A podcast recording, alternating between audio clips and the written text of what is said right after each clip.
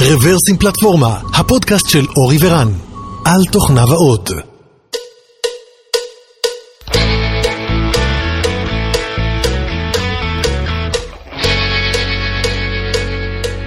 שלום רב וברוכים הבאים לפרק מספר 415 של רוורסים פלטפורמה. התאריך היום הוא 27 ביולי 2021.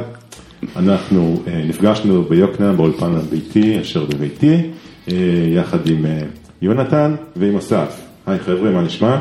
אהלן, כיף להיות פה. איזה יופי. יונתן, מה שלומך? בסדר גמור. תושש מהג'טלג הקטן. כן, הבאתי לך טובלרונים אחר כך עם וואי, זה. איזה כיף, אני אוכל את הטופי הזה שנתקע בין השיניים בטובלרון. אתה אוכל שוקולד, פתאום נתקע לך משהו בין השיניים. לך תבין. אה, אז אסף, ברוך הבא. תודה רבה. היום אנחנו נדבר על נושא פרונט-אנדי.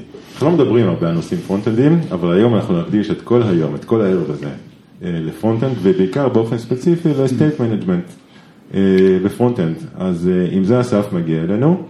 אה, אז אסף, בוא, בוא נכיר אותך, מאיפה אתה בא, מה אתה עושה, ספר לנו קצת עליך וקצת על החברה שלך. אחלה. אז אסף קרינצה, אני בא מתל אביב, עד, ל, עד לפה ליוקנעם. אני מתכנת, התחלתי לתכנת מקצועית בערך אה, לפני עשר שנים. התחלתי את הקריירה בצ'ק פוינט, אה, הייתי שם בהתחלה בתחום של יותר security, אחרי זה עברתי להיות מתכנת ואז ראש צוות, אחרי זה עבדתי במייקרוסופט ובסולוטו. לאורך השנים עבדתי גם ב backend, גם ב front-end, וב front-end יצא להתעסק בהרבה State אה, Management Solutions, אה, לחוות אותם אה, ב production, את הכאב ולעבוד איתם בצוות, וגם בפרויקטים בבית, התנסיתי בכל מיני. אחרי סולוטו, בעצם בספטמבר האחרון, עזבתי את העבודה, אני ועוד שני חברים טובים שגם שותפים. אחד אה, עבד איתי בסולוטו, השני פגשתי אותו עוד בצ'ק פוינט, והקמנו חברה אה, בשם Livecycle. Livecycle זה חברה שעוסקת במוצר עבור צוותי פיתוח, אנחנו מרימים סביבות preview environments מתוך ה-source code של הלקוחות שלנו. בעצם הרעיון זה שעבור כל code change, כל commit, אנחנו עושים תהליך שהוא דומה לתהליך CI. של לבנות, אה, לעשות אה, למוצר וגם אנחנו עושים לו ראנינג בענן ובעצם יש סביבה חיה ובועטת של כל אה, גרסה של המוצר בענן שאפשר לשתף אותה. אה, ומעבר לזה אנחנו on top of that שמים גם כלי קולברציה. לדוגמה, אה, אפשר לדמיין שיש אה, מעצבת בצוות ומתכנתת, המתכנתת עשתה שינוי קוד. ושולחת למעצבת שאולי עיצבה את הפיצ'ר הזה שהיא עיצבה, לינק. המעצבת תיכנס ללינק, תוכל לראות גרסה חיה שלו, ממש חיה של המוצר, לא איזה mock, וגם תוכל להגיב שם עם הכלי collaboration שלנו, היא תוכל לשנות CSS, נגיד ה margin לא מספיק טוב, היא תוכל לעשות screenshot ישירות, בלי tooling חיצוני, להקליט וידאו, כל הדברים האלה באים חינם בלחיצה של לינק, כל זה רץ בדפדפן. כן, אז אתה אומר, יצרתי pull request או merge request, תלוי באיזה פלטפורמה אתה משתמש, ואז באופן אוטומטי נוצר לך איזשהו preview, לינק, ואותו אתה יכול לשלוח עוד לפני שעשית merge, זאת אומרת אתה לא צריך לעשות, ללכת ולעשות deploy כדי שהסיפור הזה יעבוד, ופה זה חוסך את הזמן ומייעל את הסייקל. נכון. בסדר, אצלכם דרך אגב יונתן יש פתרונות מהסגנון הזה? preview כזה אין לנו, יש לנו סביבות production, ששם אנחנו מעלים גרסה, באמת זה בדרך כלל אחרי merge, כמו, ש... כמו שאתה תיארת. כן, כן, אוקיי, בסדר, עכשיו, אנחנו בעצם נפגשנו פה כדי לדבר על state management ב front-end. עכשיו, אני מניח שכל מי שמפתח front-end בעשור האחרון מבין על מה מדובר. אבל בוא נחבר גם את מי שהוא לא מפתח front-end, זאת אומרת, למה צריך state management? זאת אומרת, יש לי CSS, יש לי אולי JavaScript, יש HTML, על איזה state בדיוק אנחנו מדברים פה, למה צריך state management? אחלה, אז אפשר באמת להתחיל מלהגיד מה זה state, ומה זה בעצם עושה באופן כללי ובספציפית באפליקציות ווב. אז אפשר להגיד שסטייט זה איזושהי פיסת אינפורמציה. שהיא מגדירה איך נראית האפליקציה בכל רגע נתון, איך היא נראית ואיך היא מתנהגת. לדוגמה, זו הדוגמה הקלאסית כשמדברים על state management, יש כזה את ה-Hello World, שזה ה-to-do uh, applications, אז אם יש לנו רשימת to-dos כזאת, ה-state יכול להיות האינפורמציה של, הוא יכול להיות array של to-dos, כל אחד מהאייטמים ב-array יהיה אובייקט, שיהיה לו title ויהיה לו is completed, האם המשימה בוצעה או לא. זה ה-state. עכשיו יש לנו את האפליקציה, היא לוקחת את ה-state הזה ומרנדרת איזשהו view. ואפשר להסתכל על זה כמו איזשהו pure function, שעבור כל state תצייר אה, אה, אפליקציה אחרת, ועבור אותו state תצייר בדיוק אותה, בדיוק אותה אפליקציה. והרעיון של state management זה איזה שהם כלים וקונספטים שעוזרים לנו לנהל את הדבר הזה. Mm-hmm. אז הזכרת מקודם view, אז, אז זאת אומרת יש את המודל הקלאסי ואולי קצת ישן ומאוס של model view controller, אז באנלוגיה הזאת ה state הוא למעשה המודל? נכון, ה state הוא המודל, ה-view זה יכול להיות, אם זה נגיד MVC שמתרנדר בשרת כמו Ruby on Rails או PHP Laravel או כאלה דברים, ה-view הוא HTML שהשרת מחזיר ללקוח והדפדפן מצייר מזה אתר. אני חושב שפעם בעצם אה, יש, יש איזה shift כזה ל front-end, נכון? פעם ה database היה באמת ה database, ה server היה עושה את הלוגיקה, מרנדר אפילו JSPs או כל מיני כאלה, וה browser היה רק מציג. עכשיו יש איזה shift כזה שמאלה ל frontend, ששם כבר הלוגיקה, ולכן אה, חסר שם איזה משהו. כן, כן, אני מסכים, זאת אומרת, ככל שיותר לוגיקה עברה ל frontend, ככה נדרש יותר תחכום, ולכן גם נדרש איזשהו state management, וכנראה יש עוד הרבה דברים אחרים. לא רק זה, אבל, אבל אה, זה לגמרי אחד מהם. עכשיו, אמ, state management גם מגיע עם רכיבי view בדרך כלל, נכון מאוד, אה, זאת אומרת יש איזשהו קשר אה, הדוק, זאת אומרת אני מניח שכל מי שאי פעם כתב ב-React, כנראה גם מכיר את Redux ואולי עוד כמה חבילות. אמ, למה, נשאל את השאלה הזאת ככה, האם באמת הצימוד הזה הכרחי? או מה המוטיבציה לצימוד הזה, מה אנחנו מרוויחים לצימוד הזה, או לחילופין, האם אפשר להפריד ביניהם אה, ולצורך העניין להשתמש אה, ב Redux עם Angular או whatever, והאם אפשר להרוויח מזה משהו פה. אחלה, אז אני, כמו שאני רואה את זה, יש פה שני דברים שונים. אחד, זה האם צריך להשתמש, אם, אם אתה משתמש ב React, אתה צריך להוסיף לזה on top of it גם Redux, והשני, אם Redux עובד גם עם דברים אחרים. אז אם אני אענה על השאלה השנייה קודם, Redux הוא לא coupled ל React, זו ספרייה שהיא יכולה לעבוד עם אה, כל מיני ספריות והיא יותר היי-לבלית, יש binding מ Redux ל React, Redux React זה נקרא, או React Redux, אני אף פעם לא זוכר, שזה מצמד את Redux ל React, אבל באופן די גורף, לרוב השתמשו עם Redux עם React וזו גם הספרייה הפופולרית ביותר, אני הסתכלתי לא מזמן ב-NPM, ב-Weekly Downloads. Redux הוא 90 אחוז בערך מה, מהנפח של הספריות שהסתכלתי עליהן. אני לא יודע כמה קורלציה יש לזה לשימוש אמיתי, אבל אם זה אומר משהו אז Redux היא סופר סופר פופולרית. כן, אני חושב דרך אגב ששוב, מי שמפתח frontend בוודאי מכיר, אני אתרגם רק למי שהוא לא מפתח frontend, כנראה שאחד הדברים שהכי קוסמים ב Redux זה הפשטות שלה.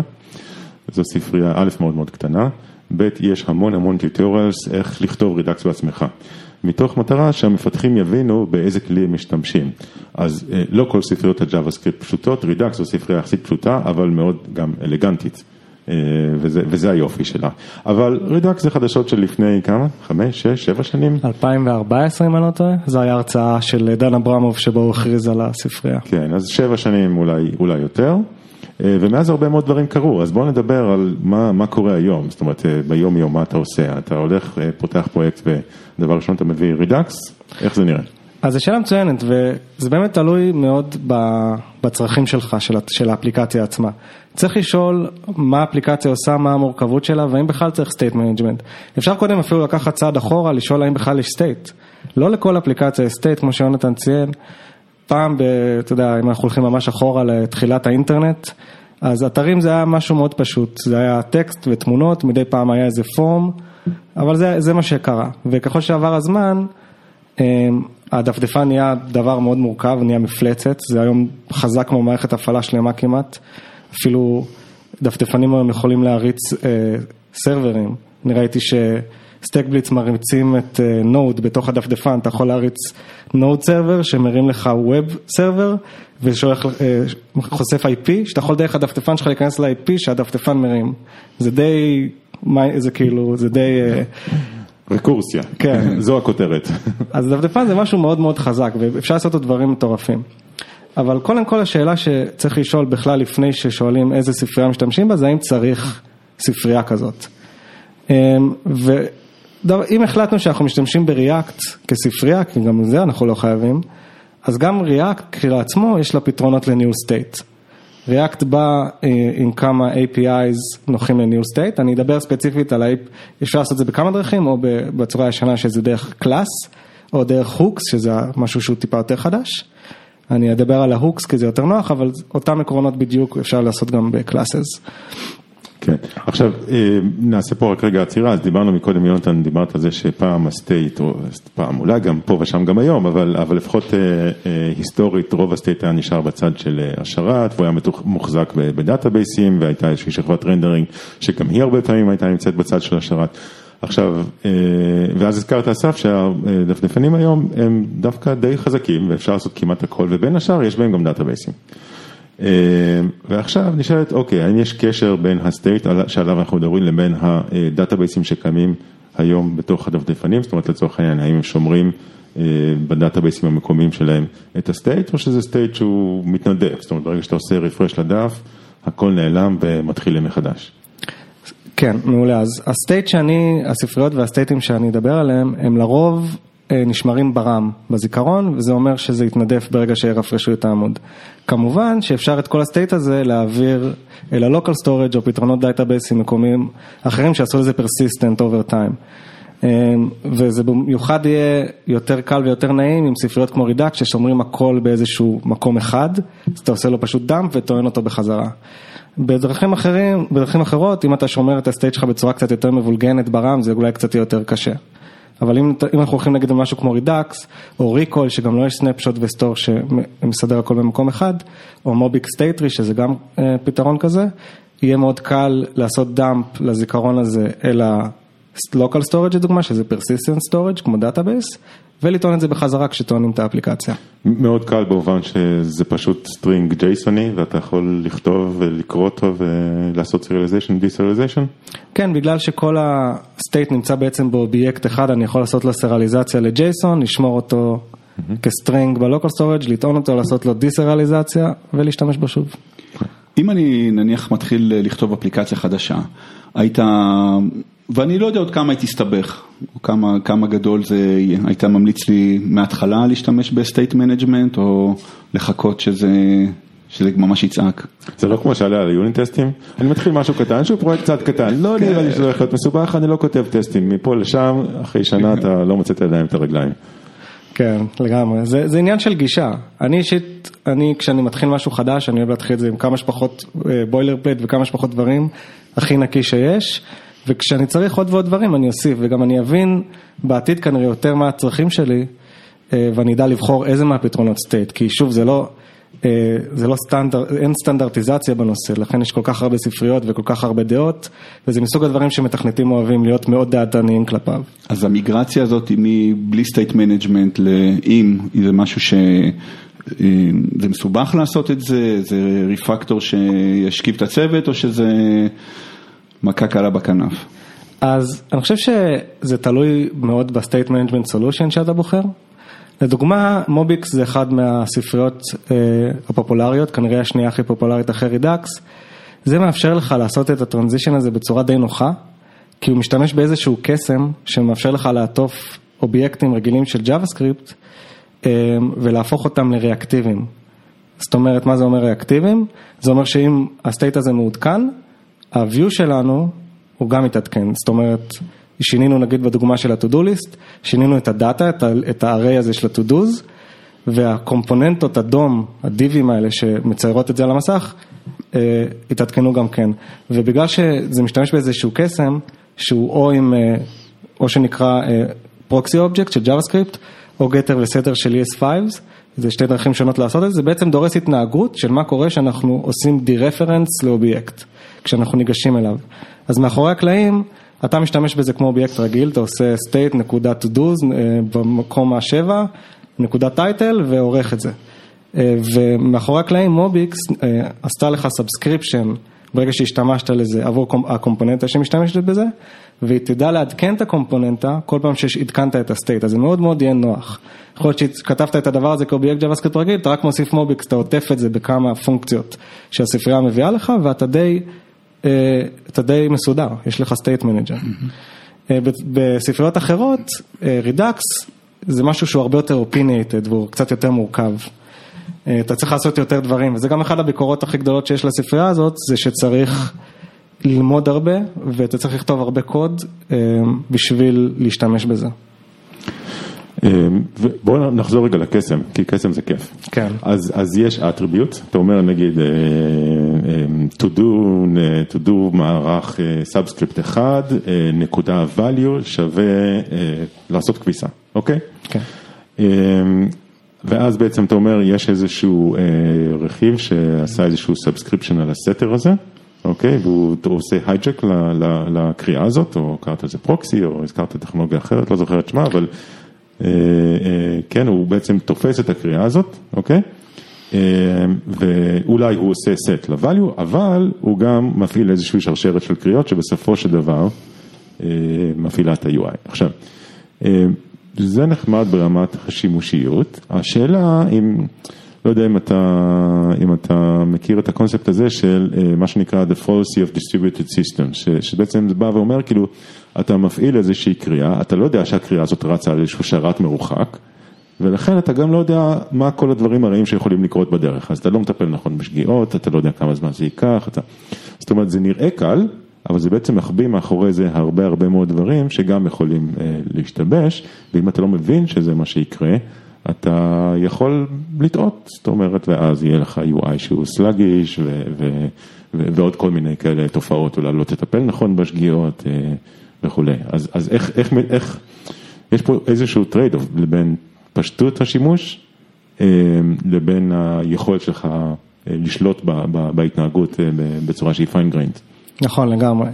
MobX כספרייה זה משהו שהוא יותר tool שהוא נורא לא opinionated, הוא מאפשר לך איזושהי יכולת שנותנת לך לעשות subscription ו reactiveness ל state בלי לעשות הרבה boilerplate. אבל זה לא אומר שאתה חייב להשתמש בזה בצורה הכי פשוטה, אתה יכול לעטוף את זה בדברים שיעזרו לך אה, לפתור את הבעיות שציינת, אה, של observability ו debugging יותר נוח. והאמת שהיוצר של אה, MobX כתב עוד ספרייה שקוראים לה MobX State Tree, שהיא כן opinionated, היא משתמשת ב MobX בתור אה, כלי מאחורי הקלעים כדי ל- ל- לעשות את הפעולות האלה של ה reactiveness, אבל היא מאוד opinionated, זאת אומרת יש שם store ול store יש typing שאתה רושם אותם, זה איזשהו מודל.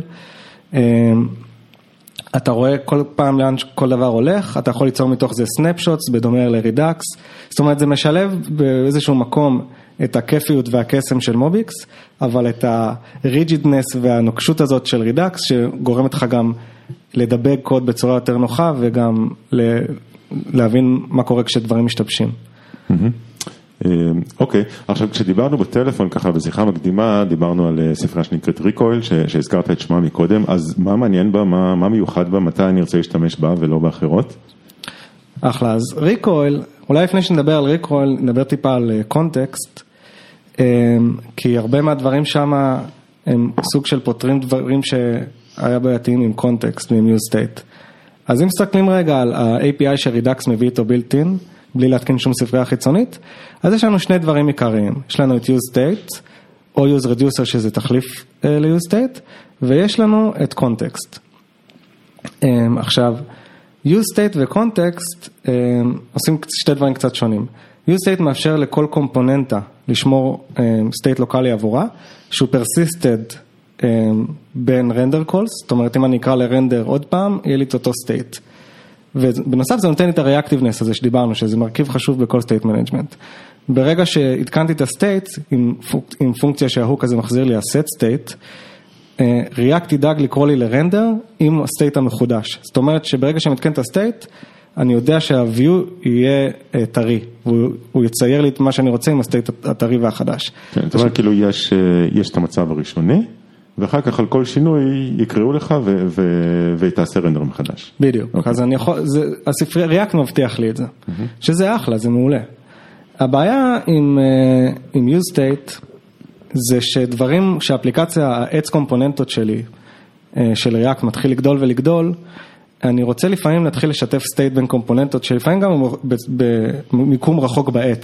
שני עלים שיש להם אב קדמון אה, משותף, נמוך, אה, נמוך ביותר, שהוא כמה רמות מעל. כן. ואז זה אומר... אוקיי, נגיד נסתכל על רשימת ה-to-do, אז אתה רוצה נגיד להציג איזשהו view אחד גדול עם ה-to-do, ואולי מימין מלמעלה באיזשהו תקציר של הרשימה, שנגיד כמה אייטמים נשארו unchecked. בדיוק, כמה אייטמים נשארו unchecked, ואולי עוד סטטיסטיקות, מין כזה dashboard.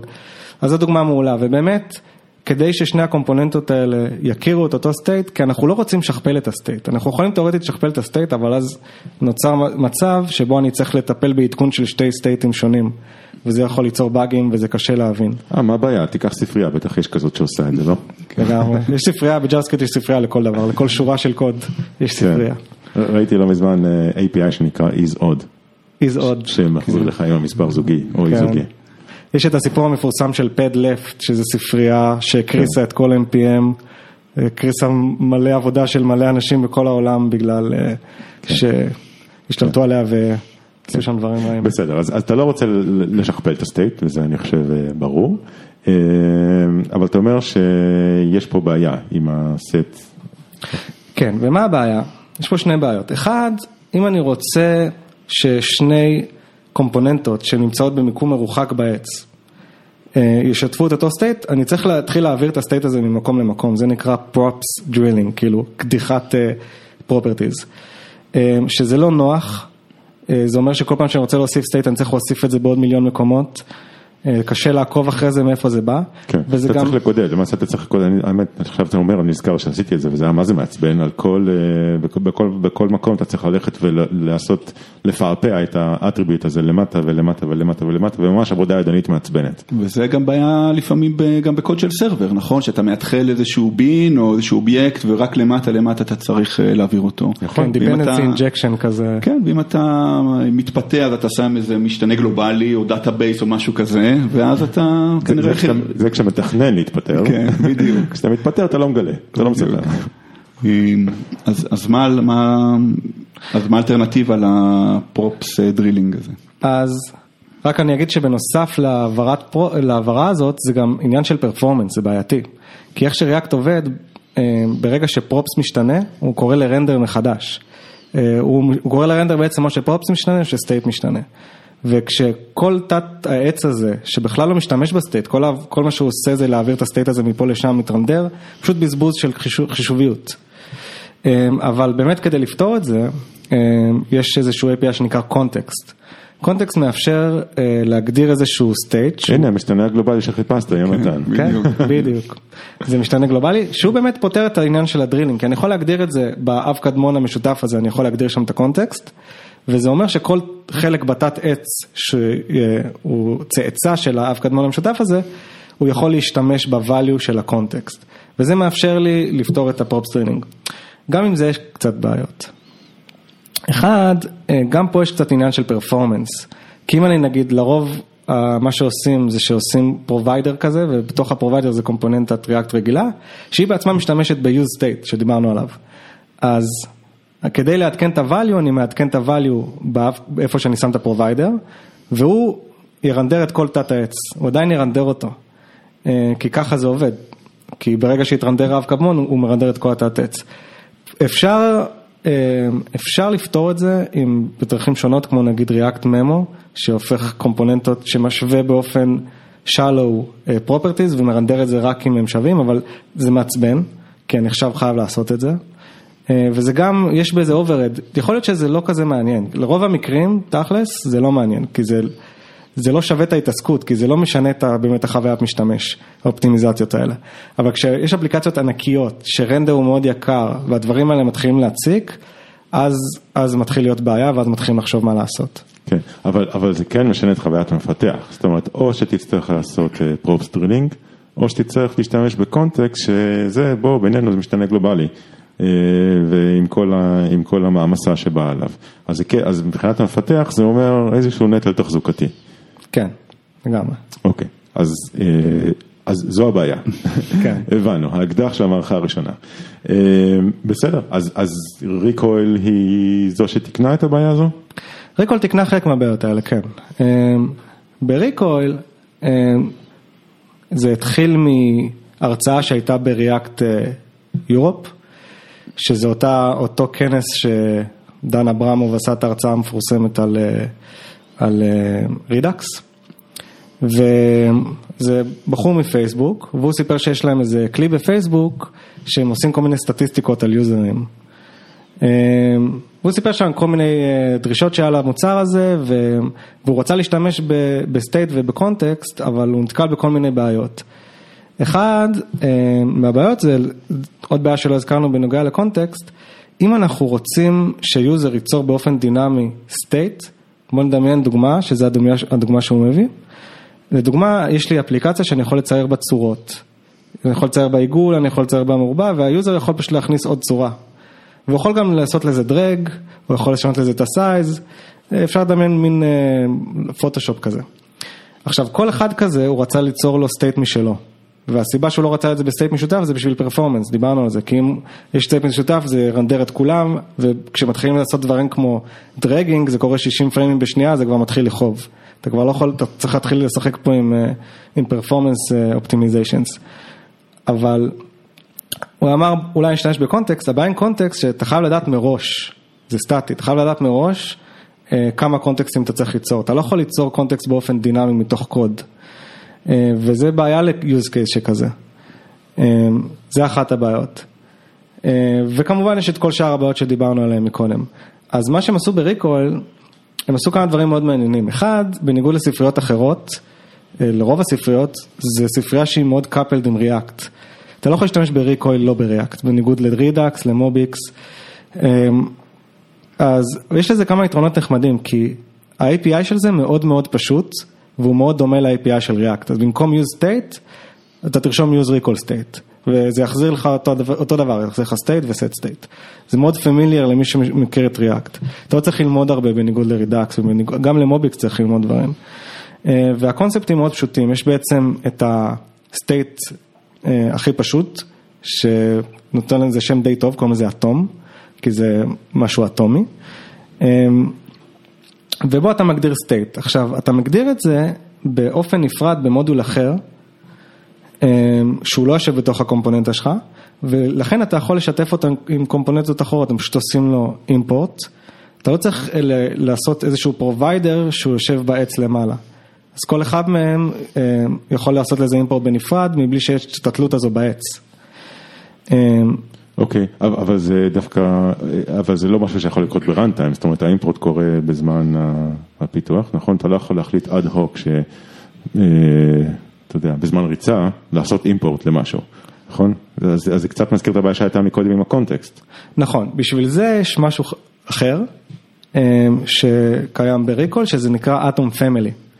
atom family זה משפחה של אטומים, אתה מגדיר אטום אה, family ואתה יכול בעצם, הוא מייצר לך אטומים באופן דינמי. אה, אתה נותן לו ID והוא יביא לך אטום, את האטום המתאים ל-ID. ככה אתה יכול ב-runtime, אה, בלי לדעת מראש, אתה יכול ליצור עוד ועוד אטומים ולשתף אותם.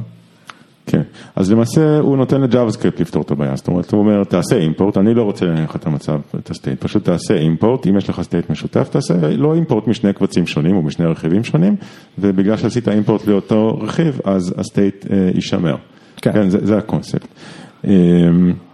אה, ואוקיי, JavaScript, האם יש, אני שואל את עצמי האם יש פה סכנה ל-race conditions למיניהם, זאת אומרת אם שני אובייקטים מחזיקים, טוב זה כנראה לא קורה ב-JavaScript כי זה רץ, זה single threaded, כן, אז יש לנו פה event loop וזה לא יכול לקרות. כן, אמ, גם בנוסף, בדומה ל-Redux, אה, האובייקטים האלה הם immutable, הם לא יכולים להשתנות. לעולם מהרגע שהם נוצרו. אמ, ש... אז איך אתה מעדכן state אם זה immutable? אתה יוצר חדש. אוקיי. כל פעם שאתה מעדכן state אתה לא משנה אותו, אתה יוצר אובייקט חדש. למעשה. תזכור ש-state is evil, אז... אה, כן, כן, כן, אבל דיברנו, אז בוא רגע נחזור לדוגמה שבה יש לנו רשימת to do, אה, יש לנו בחלק המרכזי של הדף, יש לנו את הרשימה המלאה עם הצ'קבוקסים לידה, ולמעלה מצד ימין אני רוצה להחזיק רק את מספר האייטמים שעדיין לא, לא סיימתי, אוקיי? כן. אה, אז אני כן רוצה לעדכן פה איזשהו state, נכון? אני רוצה שלשניהם יהיה single source of truth, נכון? אני רוצה נכון. אמ, אבל אתה אומר זה immutable, אז מה מה אני עושה? איך אני מעדכן? מעולה, אז בוא, בוא נלך לדוגמה שאמרת. אז אם אנחנו משתמשים בפתרון שהוא immutable, כמו נגיד Redux או Recoil, אז א', יש פה שני דברים, יש פה את ה-counter הזה של כמה אובייקטים הם completed. זה מה שנקרא derived data. זה data שאמרנו, אנחנו לא רוצים להחזיק אותו פעמיים, אז אנחנו רוצים לחשב אותו. אנחנו רוצים לחשב אותו מתוך ה-data האמיתי, שזה ה-array הזה של ה-to-do list. עכשיו גם פה יש פה עניין של, אנחנו לא רוצים לחשב את זה יותר מדי פעמים, אנחנו רוצים לחשב את זה רק כשדברים ישתנו, כי זה יקר לחשב דברים, אבל אם נחזור לשאלה הזו רגע של אה, איך אנחנו מעדכנים את זה, אז בעצם כדי לעדכן את ה... את, כדי להוסיף to do חדש, אני צריך ליצור array חדש. כי אחרת ה-state לא השתנה. עכשיו למה זה חשוב בר- ב-Redux? כי ב-Redux הוא משתמש בעניין הזה של immutability בשביל ליצור reactiveness. דיברנו על reactiveness, שזה מתי, אה, איך אני יודע, כשה-state משתנה אני צריך להודיע ל-component ות שמשתמשות בו. אז Redux משתמש ב-immutability כדי לעשות shallow comparison, הוא לוקח את ה-reference של האובייקט ומשווה את זה, כי זה, זה השוואה מאוד מאוד זולה, זה להשוות שני מספרים, הוא לא צריך לעשות deep comparison ולעבור אובייקט ולראות שזה בדיוק אותו value, הוא רק משווה את ה-reference, אה, ולכן אם אתה עושה את זה immutable זה מאוד פשוט ליצור את ה-reactiveness הזה. אה, אז כשאתה רוצה אה, לשנות את ה-state אתה צריך ליצור אובייקט חדש. עכשיו, הדבר הזה הוא נושא ב-Redux שהוא קצת שנוי במחלוקת, כי שוב דיברנו על boilerplate, כל פעם ליצור אובייקט חדש זה יכול להיות מאוד מעצבן, זה גם יכול ליצור באגים, כי יכול להיות שבטעות שינית את ה-state, כי JavaScript היא שפה שהיא stateful, אתה יכול לשנות state, זה נותן לך את זה, אתה יכול לעשות את זה בטעות, ואז ליצור באגים, כי בטעות עדכנת את ה-state במקום לעשות state חדש, ואז ה-comparison לא יעבוד, ואז אתה תקבל view שהוא לא fresh, הוא stale, וזה לא יעבוד לך ואתה לא תבין למה, ואז תחפש בקוד עד שתמצא את זה, זה וזה נורא מעצבן. זאת אומרת הייתי יכול לקחת את המערך של ה-to-dos ולהוסיף אה, עוד, אה, עוד איבר ברשימה וזה לא היה מרנדר את ה-component ות כי React לא היה מודע לזה. בדיוק לא היית רואה את זה, והיית והיית שובר את הראש למה זה קרה לי. דרך אגב, בניגוד למה שאמרת מקודם על MobX, שבו כן, אם היית משנה משהו, אז בסופו של דבר ה-UI היה עושה לזה רפלקציה. נכון, MobX משתמש ב-mutability, והוא בעצם משתמש בהתנהגות הזאת כדי ליצור את ה-reactiveness. כן, וב- וב-Redux או ב-Recoil זה למעשה anti pattern, זאת אומרת אם כן. אתה מפתח שעובר מ-MobX לאחד מאלה, אה, הולכים להיות לך כמה חודשים קשים בהתחלה. נכון, אבל יש חדשות טובות. אותו בחור שעשה את MobX ואת MobX State Tree, הוא עשה גם ספרייה שנקראת Immer, שהיום היא באה עם, בתוך Redux, Redux, אה, הוסיפו בתוך, בגלל ש-Redux אחת מהביקורות הכי גדולות זה כל ה-boilerplate וה- וכל העבודה שצריך לעשות, Redux עבדו קשה בשביל להוסיף לתוך הספרייה כל מיני כלי עזר שיעזרו לך עם זה. אחד מהם אה, זה Immer. Immer משתמש באותו קסם שמשתמשים ב-MobX, שזה גם אותו בן אדם שהשתמש בקסם הזה ב-MobX, אה, כדי לעשות immutable state, אבל בצורה שנוח לאנשים לעשות את זה בצורה mutable. מה זה אומר? זה אומר שאתה יכול להשתמש ב-API המוכר של JavaScript של לעשות state נקודה משהו נקודה משהו שווה.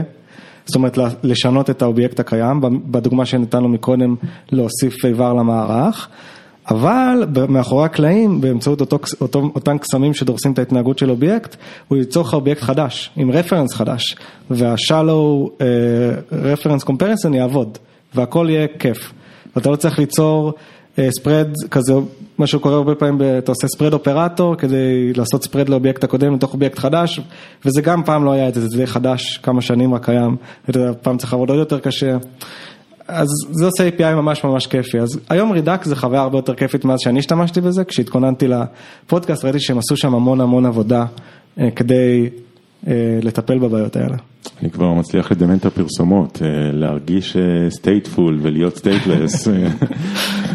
אבל טוב, מעולה, מגניב, יופי, אז בואו בוא נעשה רגע סיכום. אז בגדול דיברנו על מה זה state management ולמה בכלל צריך את זה בצד של ה client, דיברנו על זה שלוגיקה עברה לכיוון ה client ולכן זה, זה, הדברים מתחילים להיות מסובכים וצריך איזושהי דרך ככה לסדר את הקוד, כן, זה לא יכול להיות הכל ספגטי ג'יי קווירי ספגטי למי שיצא אה, התענוג, אז אה, קשה מאוד לנהל קוד כזה ולכן אה, נולדו ספריות אה, של state management, דיברנו קצת על React, דיברנו על MobX, שיש להם גישות שונות ובסופו של דבר על אה, Recoil. אה, אז אה, תודה רבה, כמה מילות סיכום? אה, היה לי ממש כיף. אפשר להמשיך לדבר על הנושא הזה עוד המון המון המון, זה נושא מאוד דיבייטבל, יש המון פתרונות, כל הזמן קיימים ספריות חדשות. אה, זהו, טוב. תודה רבה. יופי, תודה לך אסף, ושיהיה לכם בהצלחה סייקל.